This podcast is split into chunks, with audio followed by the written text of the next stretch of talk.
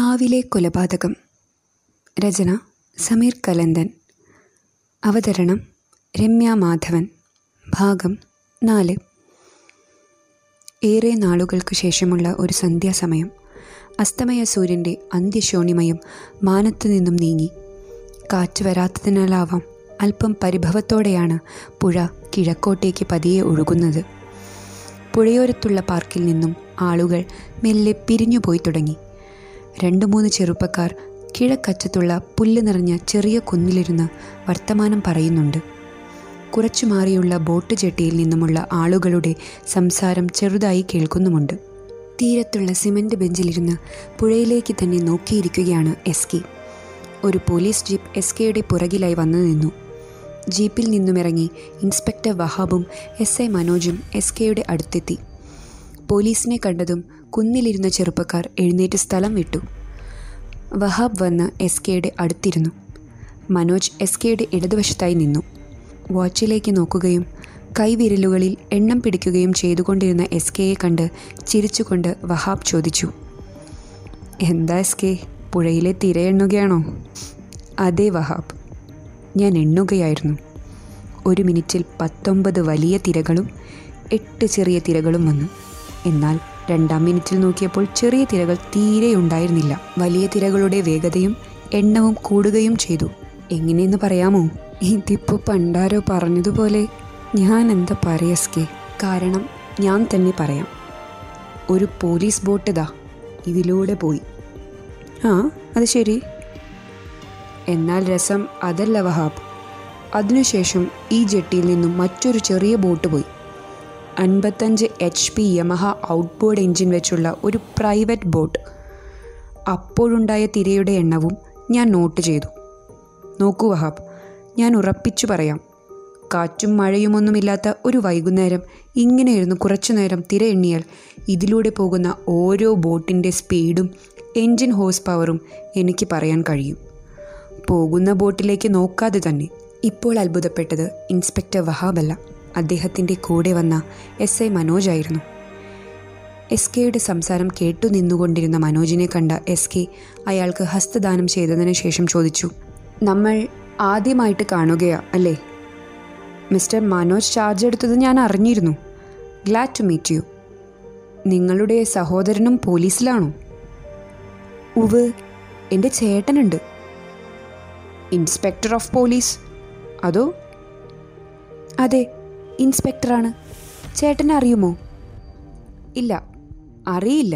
പക്ഷേ ഒരു പോലീസുകാരന് വേണ്ട അടക്കവും വെടിപ്പും ചേട്ടന് കുറച്ച് കുറവാണ് എന്ന് പറയുന്നതുകൊണ്ട് എന്നോട് വിരോധമൊന്നും തോന്നരുത് കേട്ടോ." "Sir, I can't understand. How did you?" S I Manoj ആകെ അത്ഭുതപ്പെട്ട് നിൽക്കുകയാണ്. എസ് കെയെക്കുറിച്ച് നല്ലതുപോലെ അറിയാവുന്ന വഹാബിനാവട്ടെ ചിരിയടക്കാൻ കഴിഞ്ഞില്ല. ഒന്നും മനസ്സിലാവാതെ വഹാബിനെയും എസ് കെയും മാറി മാറി മനോജ് നോക്കി നിൽക്കെ എസ് കെ അയാളുടെ അടുത്ത് വന്ന് തോളിൽ കൈവച്ചുകൊണ്ട് പറഞ്ഞു, "but you are not like him. You so smart. Keep it up." "Sir, it's too much. എനിക്കൊന്നും മനസ്സിലാവുന്നില്ല. എൻ്റെ ചേട്ടനെ സാറിന് തീർച്ചയായും അറിയാമായിരിക്കും. അല്ലാതെ..." "ഇല്ല മനോജ്, എനിക്ക് നിങ്ങളുടെ ചേട്ടനെ അറിയില്ല. നിങ്ങളെക്കാൾ നീളം കൂടിയതും നിങ്ങളെക്കാൾ വണ്ണം കുറഞ്ഞതുമായ നിങ്ങളുടെ ചേട്ടനെ സത്യമായിട്ടും എനിക്കറിയില്ല." ഇത് കേട്ടതും മനോജ് ഇരു കൈയും തലയിൽ വെച്ച് മുടിയിഴകളിൽ അമർത്തി തിരുമ്മി. S K അയാളാകെ വണ്ടറടിച്ച് നിൽക്കുകയാ. "അക്കാര്യങ്ങൾ എങ്ങനെയാ മനസ്സിലാക്കിയതെന്നുകൂടി ഒന്ന് പറഞ്ഞു കൊടുത്തേക്ക്." വഹാബാണത് പറഞ്ഞത്. "മനോജ് ഇവിടെ വന്നു നിന്നെന്നെ നോക്കിച്ചിരിച്ച ആ നിമിഷത്തിൽ ഞാൻ നിങ്ങളെ മൊത്തത്തിൽ ശ്രദ്ധിക്കുകയായിരുന്നു. നന്നായി പോളിഷ് ചെയ്ത ഷൂ, അതിൻ്റെ ലേസാവട്ടെ ഇരുവശവും കൃത്യമായ നീളത്തിൽ വരുന്ന രീതിയിൽ കെട്ടിയിരിക്കുന്നു. പാൻസിൽ ചുളിവുകളില്ല. ഇസ്തിരി ചെയ്ത് മടക്കിയ അടയാളം അതുപോലെ തന്നെയുണ്ട്. പക്ഷേ ഷർട്ട് നോക്കിയപ്പോൾ എനിക്ക് അത്ഭുതമായി. നിങ്ങളുടെ നെയിം പ്ലേറ്റിന് മുകളിലായി സൂചി കുത്തിയ, ക്രമം തെറ്റിയ ഒന്ന് രണ്ട് അടയാളങ്ങൾ കാണുന്നു. ഇതിനു മുൻപ് നെയിം പ്ലേറ്റ് ഈ ഷർട്ടിൽ കുത്തിയപ്പോഴുണ്ടായ സൂചിയുടെ അടയാളങ്ങളാണവ. പക്ഷേ ഷൂലേസിൻ്റെ നീളം വരെ ശ്രദ്ധിച്ച്, യാത്ര ചെയ്തിട്ടും പാൻറിൽ ചുളിവുകൾ വരാതെ ശ്രദ്ധിച്ച ഒരു വ്യക്തി ഇങ്ങനെ അശ്രദ്ധമായി മുമ്പ് നെയിം പ്ലേറ്റ് കുത്തിയിട്ടുണ്ടാവുമോ? മാത്രവുമല്ല, ഇടതുവശത്ത് പോക്കറ്റിന് താഴെയായി പേന കൊണ്ടുള്ള ചില വരകൾ കാണുന്നു. ഷർട്ടിൻ്റെ ഒരു കുടുക്കിൻ്റെ നൂല് വേറെ നിറത്തിലുള്ളതാണ്. ഇതിൽ നിന്നും എന്താണ് മനസ്സിലാക്കേണ്ടത്? പാൻസിൻ്റെ ഉടമസ്ഥൻ കൃത്യനിഷ്ഠയുള്ളവനും ഷർട്ടിൻ്റെ ഉടമസ്ഥൻ അലസനുമെന്ന് മനസ്സിലാക്കാം. കൈകൾ കൂട്ടിയടിച്ചുകൊണ്ട് വഹാബ് പറഞ്ഞു, "oh my God, what an observation!" "അപ്പോൾ എൻ്റെ ചേട്ടനാണെന്ന് എങ്ങനെ മനസ്സിലാക്കി?" "മനോജ് തന്നെയല്ലേ ഇപ്പോൾ അത് പറഞ്ഞത്. ഞാൻ സഹോദരൻ എന്നേ ചോദിച്ചുള്ളൂ, അല്ലായിരുന്നെങ്കിൽ കൂട്ടുകാരനാണെന്ന് പറഞ്ഞേനെ." മനോജ് വല്ലാത്ത മാനസികാവസ്ഥയിലായി. "മനോജേ, ഞാനീ പറഞ്ഞ കാര്യങ്ങളൊക്കെ രണ്ടാമതാണ് ശ്രദ്ധിച്ചത്. ഷർട്ടും പാൻസും രണ്ടും രണ്ടാളുടെയാണെന്ന് ഞാൻ മനസ്സിലാക്കിയത് ഇതിൽ നിന്നൊന്നുമല്ല. ആദ്യം കണ്ട കാര്യത്തിന് ഇതെല്ലാം ഒരു ഉപോത്ഫലകമായി എന്ന് മാത്രം." "എന്താണ് ആദ്യം കണ്ടത്?" "നിങ്ങളുടെ ചുമലിലുള്ള നക്ഷത്രങ്ങൾ രണ്ടെണ്ണമാണ്. പക്ഷേ മുൻപ് അവിടെ മൂന്നെണ്ണം കുത്തിയ അടയാളം കാണുന്നുണ്ട്. സ്ഥിരമായി കുത്തിയ മൂന്നാമത്തെ നക്ഷത്രം മാറ്റിയ ദ്വാരം വ്യക്തമായി കാണാം. സാധാരണ സിനിമയിലും സീരിയലിലുമൊക്കെ ഇങ്ങനെയുള്ളവ കാണാറുണ്ട്. എസ് ഐ ആയും ഇൻസ്പെക്ടറായും അഭിനയിക്കുന്ന ചെറിയ ആർട്ടിസ്റ്റുകൾക്ക് ഒരേ യൂണിഫോം തന്നെ നൽകും. തോളിലെ നക്ഷത്രം വേഷത്തിനനുസരിച്ച് മാറ്റി ഫിറ്റ് ചെയ്തു കൊടുക്കും. പക്ഷേ നിങ്ങൾ സീരിയലിലെ പോലീസല്ലല്ലോ." മനോജ് നീണ്ട ശ്വാസം എടുത്തു വിട്ടുകൊണ്ട് വഹാബിനെ നോക്കി. വഹാബ് അപ്പോഴും പുഞ്ചിരിച്ചുകൊണ്ട് തന്നെ നിൽക്കുകയാണ്. "ശരിയാണ് സർ, പറഞ്ഞ എല്ലാ കാര്യങ്ങളും ശരിയാണ്. സാറിനെക്കുറിച്ച് വഹാബ് സാർ എന്നോട് പറഞ്ഞിട്ടുണ്ട്. എന്നാൽ അതിനു മുൻപേ എനിക്ക് സാറിനെ അറിയാം. സാറിൻ്റെ കേസ് ഡയറികൾ പലതും വായിച്ചിട്ടുണ്ട്. പിന്നെ ഞങ്ങൾ ഹിസ്റ്ററി സ്റ്റുഡൻസ് ഒരുക്കിയ ഞങ്ങളുടെ കോളേജിലെ ഒരു പരിപാടിയിൽ സാർ പങ്കെടുത്തിട്ടുണ്ടായിരുന്നു അഞ്ചാറ് വർഷങ്ങൾക്ക് മുൻപ്." "ആ, ഓർക്കുന്നു. എസ് എം കോളേജിലല്ലേ?" "അതെ സർ. പിന്നെ ഒന്ന് ചോദിച്ചോട്ടെ, സാർ പറഞ്ഞ കാര്യങ്ങളെല്ലാം കാരണങ്ങൾ സഹിതം വിവരിച്ചപ്പോൾ എനിക്ക് മനസ്സിലായി.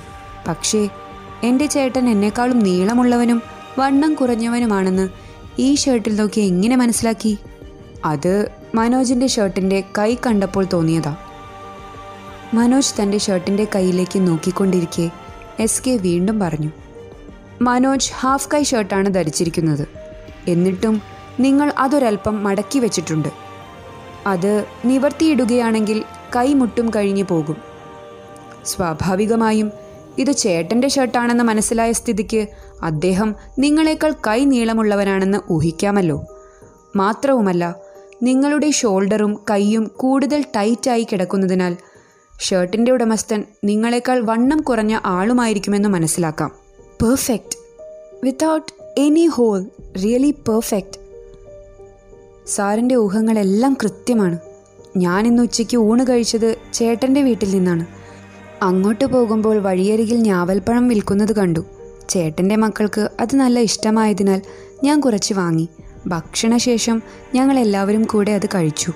മക്കളുടെ കയ്യിൽ നിന്നും അറിയാതെ ഞാവൽപ്പഴത്തിൻ്റെ പാത്രം എൻ്റെ മേൽ വീണു. ഷർട്ടിലാകട്ടെ അതിൻ്റെ കറയായി. ഏട്ടത്തി അത് കഴുകാൻ വെള്ളത്തിലിട്ട സമയത്താണ് വഹാബ് സാർ എന്നെ വിളിക്കുന്നത്, എത്രയും പെട്ടെന്ന് ആനപ്പള്ളിയിലെത്താൻ പറഞ്ഞിട്ട്. പിന്നെ ഒന്നും നോക്കിയില്ല. അഴിച്ചു വെച്ചിരിക്കുന്ന ചേട്ടൻ്റെ യൂണിഫോമിൽ നിന്ന് ഷർട്ട് എടുത്തിട്ടു. സ്റ്റാറും പേരും മറ്റുമൊക്കെ മാറ്റി വേഗം ഇങ്ങോട്ട് പുറപ്പെട്ടു." "എനിക്ക് മനസ്സിലായി. പക്ഷേ മനോജ്, അത്തരത്തിലുള്ള കാര്യങ്ങളൊന്നും ഡിപ്പാർട്ട്മെൻറ്റിൽ ആരും ചെയ്യാറില്ല. അത് സ്വന്തം സഹോദരന്മാർ ആണെങ്കിൽ കൂടിയും. യൂണിഫോമിൻ്റെ കാര്യത്തിൽ ഒരു പോലീസുകാരൻ നന്നായി ശ്രദ്ധിക്കണം. മനോജ് വായിച്ചിട്ടില്ലേ? പോലീസ് ഉദ്യോഗസ്ഥൻ എപ്പോഴും തൻ്റെ യൂണിഫോം ഉചിതവും യോഗ്യവും കേടുപാടുകൾ ഇല്ലാത്തതുമായ സ്ഥിതിയിൽ വൃത്തിയോടുകൂടി സൂക്ഷിക്കേണ്ടതാണ്. Kerala police act chapter number five section forty three. കണ്ണുമിഴിച്ച് എസ് കെയെ തന്നെ നോക്കി നിൽക്കുകയാണ് മനോജ് അപ്പോഴും. "ഹാ, അതൊക്കെ പോകട്ടെ. വഹാബ്, പ്രശാന്തൻ എവിടെ? പ്രതിയെ കൊണ്ടുവന്നില്ലേ?"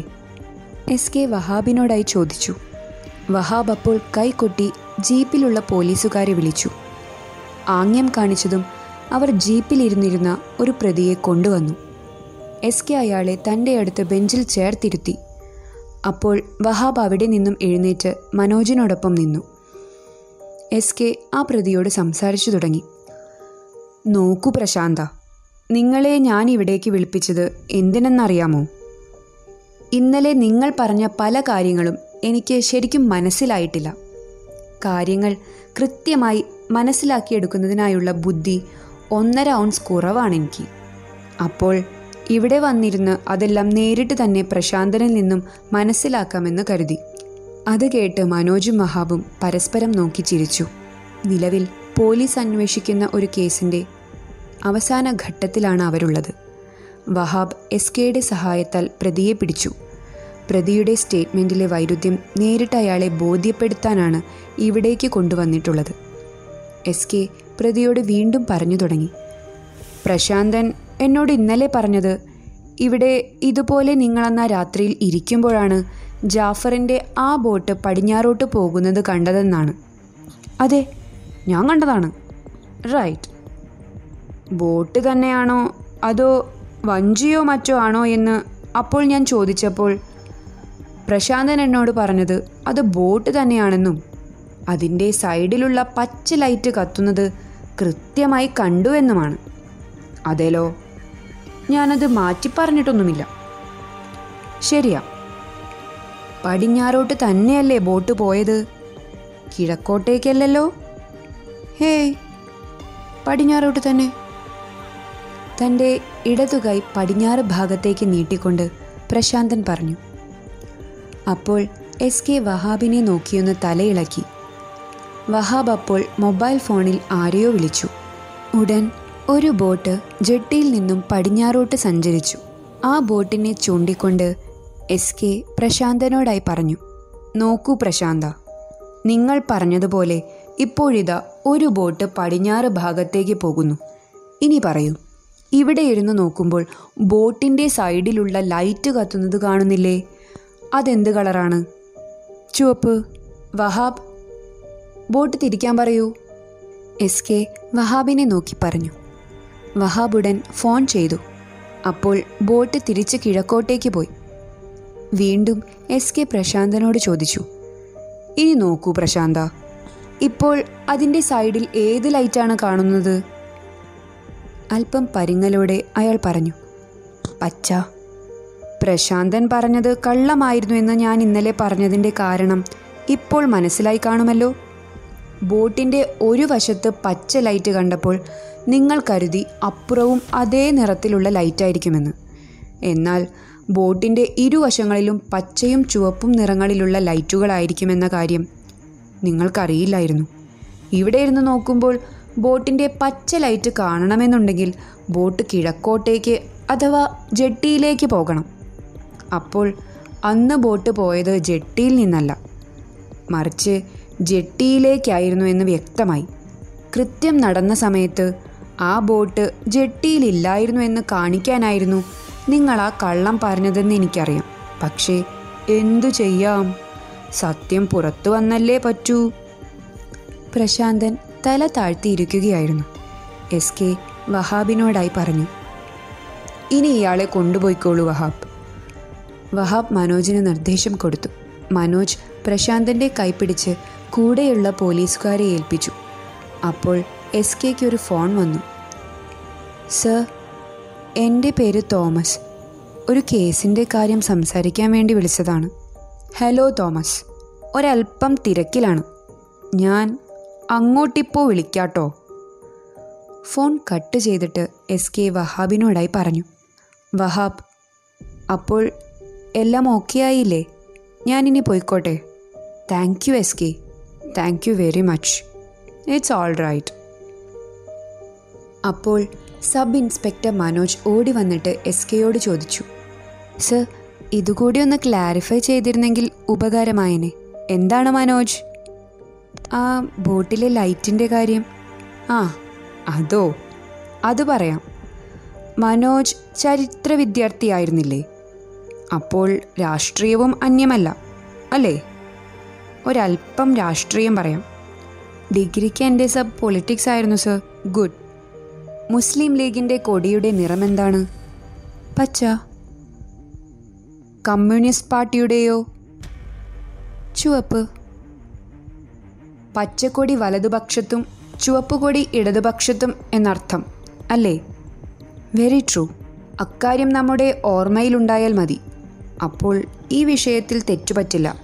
അഥവാ പച്ച ലൈറ്റ് ബോട്ടിൻ്റെ വലതുവശത്തും ചുവപ്പ് ലൈറ്റ് ബോട്ടിൻ്റെ ഇടതുവശത്തുമാണ് എപ്പോഴും ഉണ്ടാകാറുള്ളത്.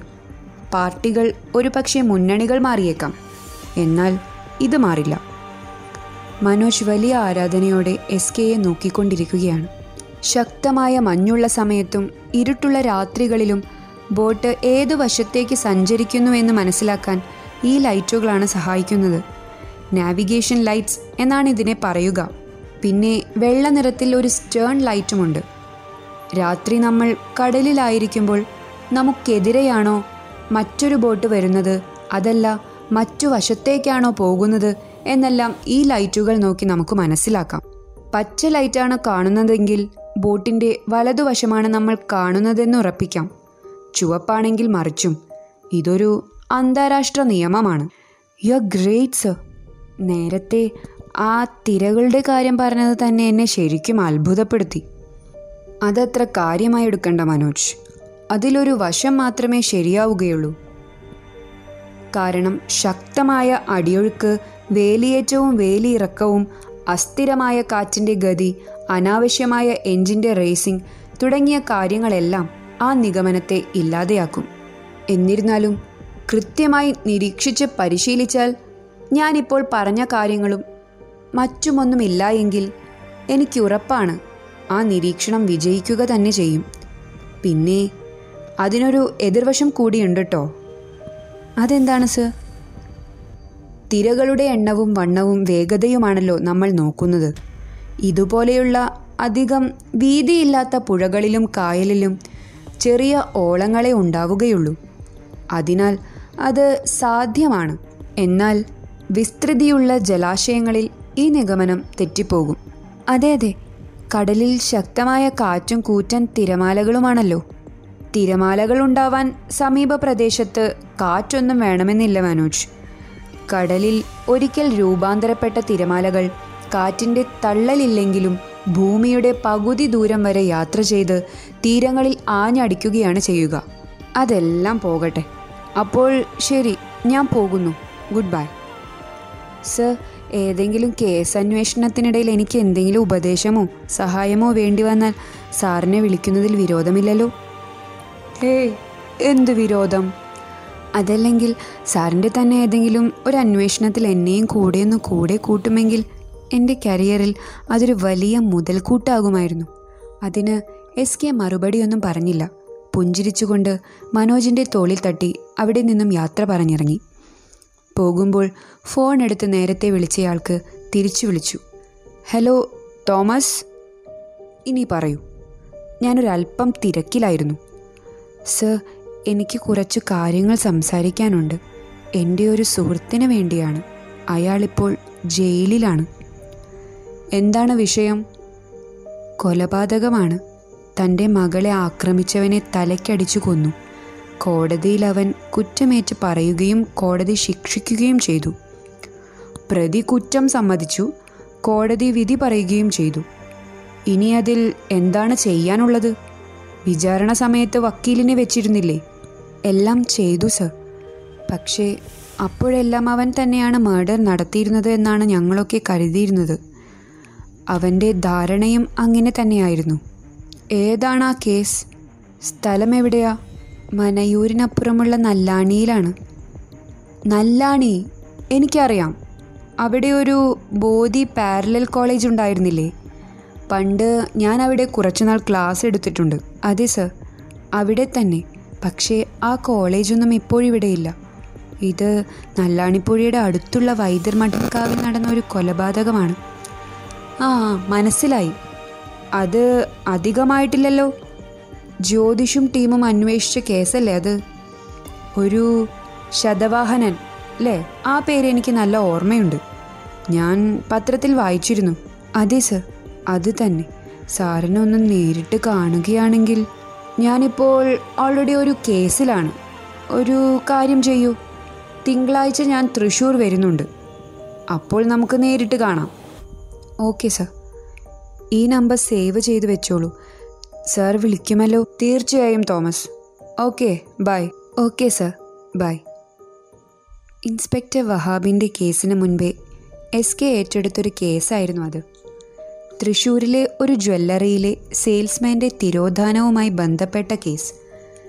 കാണാതായ ആളെ എസ് കെ കണ്ടെത്തിയെങ്കിലും അതിൻ്റെ പിന്നിലുള്ള ചില നിഗൂഢതകൾ കൂടി പുറത്തു കൊണ്ടുവരേണ്ടതായുണ്ട്.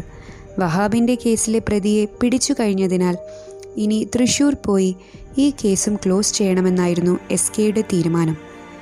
തിങ്കളാഴ്ച അതിനായി തൃശ്ശൂർ പോകാനായി ഇരിക്കുന്നതിനിടയിലാണ് തോമസ് വിളിച്ചത്. വൈദ്യർ മഠം കേസിൽ നിലവിൽ ജയിലിൽ കഴിയുന്ന പ്രതിയായ പ്രസാദിൻ്റെ കൂട്ടുകാരനും അയൽക്കാരനുമാണ് തോമസ്. പ്രസാദിൻ്റെ ഭാര്യ വത്സലയുടെ ഏറ്റവും അടുത്ത കൂട്ടുകാരിയായ സോഫിയയുടെ ഭർത്താവ് കൂടിയാണ് അയാൾ.